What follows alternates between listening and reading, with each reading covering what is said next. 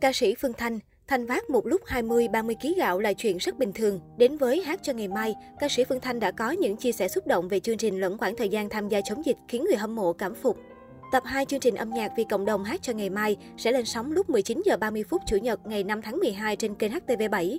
Tuần này, chương trình sẽ có sự góp mặt của ca sĩ Phương Thanh, ca sĩ Cẩm Ly, nhạc sĩ Vũ Quốc Việt ở vai trò giám khảo và MC Quyền Linh sẽ là người dẫn dắt chương trình.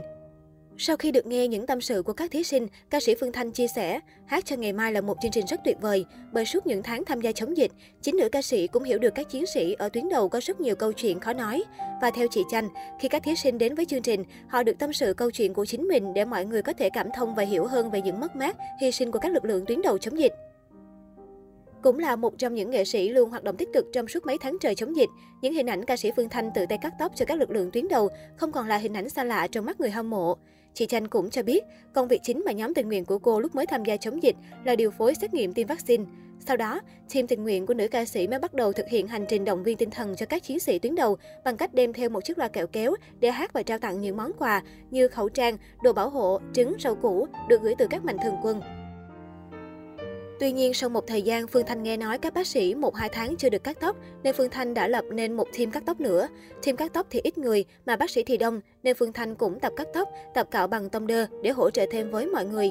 Lúc đầu, Phương Thanh cạo toàn hỏng hết tóc của các bạn ở lực lượng tuyến đầu, nhưng Phương Thanh nói với mọi người rằng, bây giờ Thanh không phải là thợ cắt tóc chuyên nghiệp, mà là ca sĩ chuyên nghiệp thôi. Giờ tóc lỡ bị hỏng rồi thì Thanh cạo luôn được không? Các bác sĩ cũng nói Thanh cạo luôn đi cho mát, nên từ đó mình mới mạnh tay hơn. Bây giờ Phương Thanh cắt tóc rất tốt rồi, Phương Thanh hài hước nói thêm. Không chỉ thế, khi tham gia hỗ trợ bà con chống dịch, ca sĩ Phương Thanh còn tự mình vác một lúc hai ba bao gạo mà không hề hấn gì, khiến nhiều người không khỏi khâm phục. Nữ ca sĩ khẳng định Phương Thanh vác hai ba bao gạo nặng 20-30 kg là chuyện rất bình thường. Lúc đó mình có một sức mạnh ghê gớm lắm. Phương Thanh cũng không hiểu tại sao bình thường mình vác không nổi, nhưng có lẽ lúc đó mình có sức mạnh lớn từ tình thương. Những việc Phương Thanh làm như muối bỏ biển thôi và Phương Thanh vác không nhiều như mọi người tưởng đâu, vì mỗi đợt phát 5 đến 8 tấn gạo thì sẽ có người vác chung với mình nữa. Ca sĩ Phương Thanh cũng cho biết, thời gian đầu chị đã bị sụt cân vì lúc đó phải mặc đồ bảo hộ, không dám ăn, không dám uống, vì sợ đi vệ sinh nhiều sẽ làm phí đi một bộ đồ bảo hộ, khiến khán giả xót xa. Lúc đầu Thanh không ăn được và khi về đến nhà thì mệt quá nên ăn cũng không nổi. Có bữa Thanh bỏ ăn, có bữa lại ăn mì gói, vì mì có nước nên nước dễ trôi hơn. Ca sĩ Phương Thanh chia sẻ, Tuy nhiên, sau 2 tháng lăn lộn giữa các tâm dịch, thì chị Chanh cũng đã có thêm nhiều kinh nghiệm để có thể bảo vệ tốt cho sức khỏe của bản thân. Trong mấy tháng, thành phố Hồ Chí Minh áp dụng việc giãn cách xã hội để chống dịch Covid-19 cũng là từng ấy thời gian Phương Thanh tạm ngưng các dự án âm nhạc để gia nhập đội tình nguyện hỗ trợ tuyến đầu và người dân.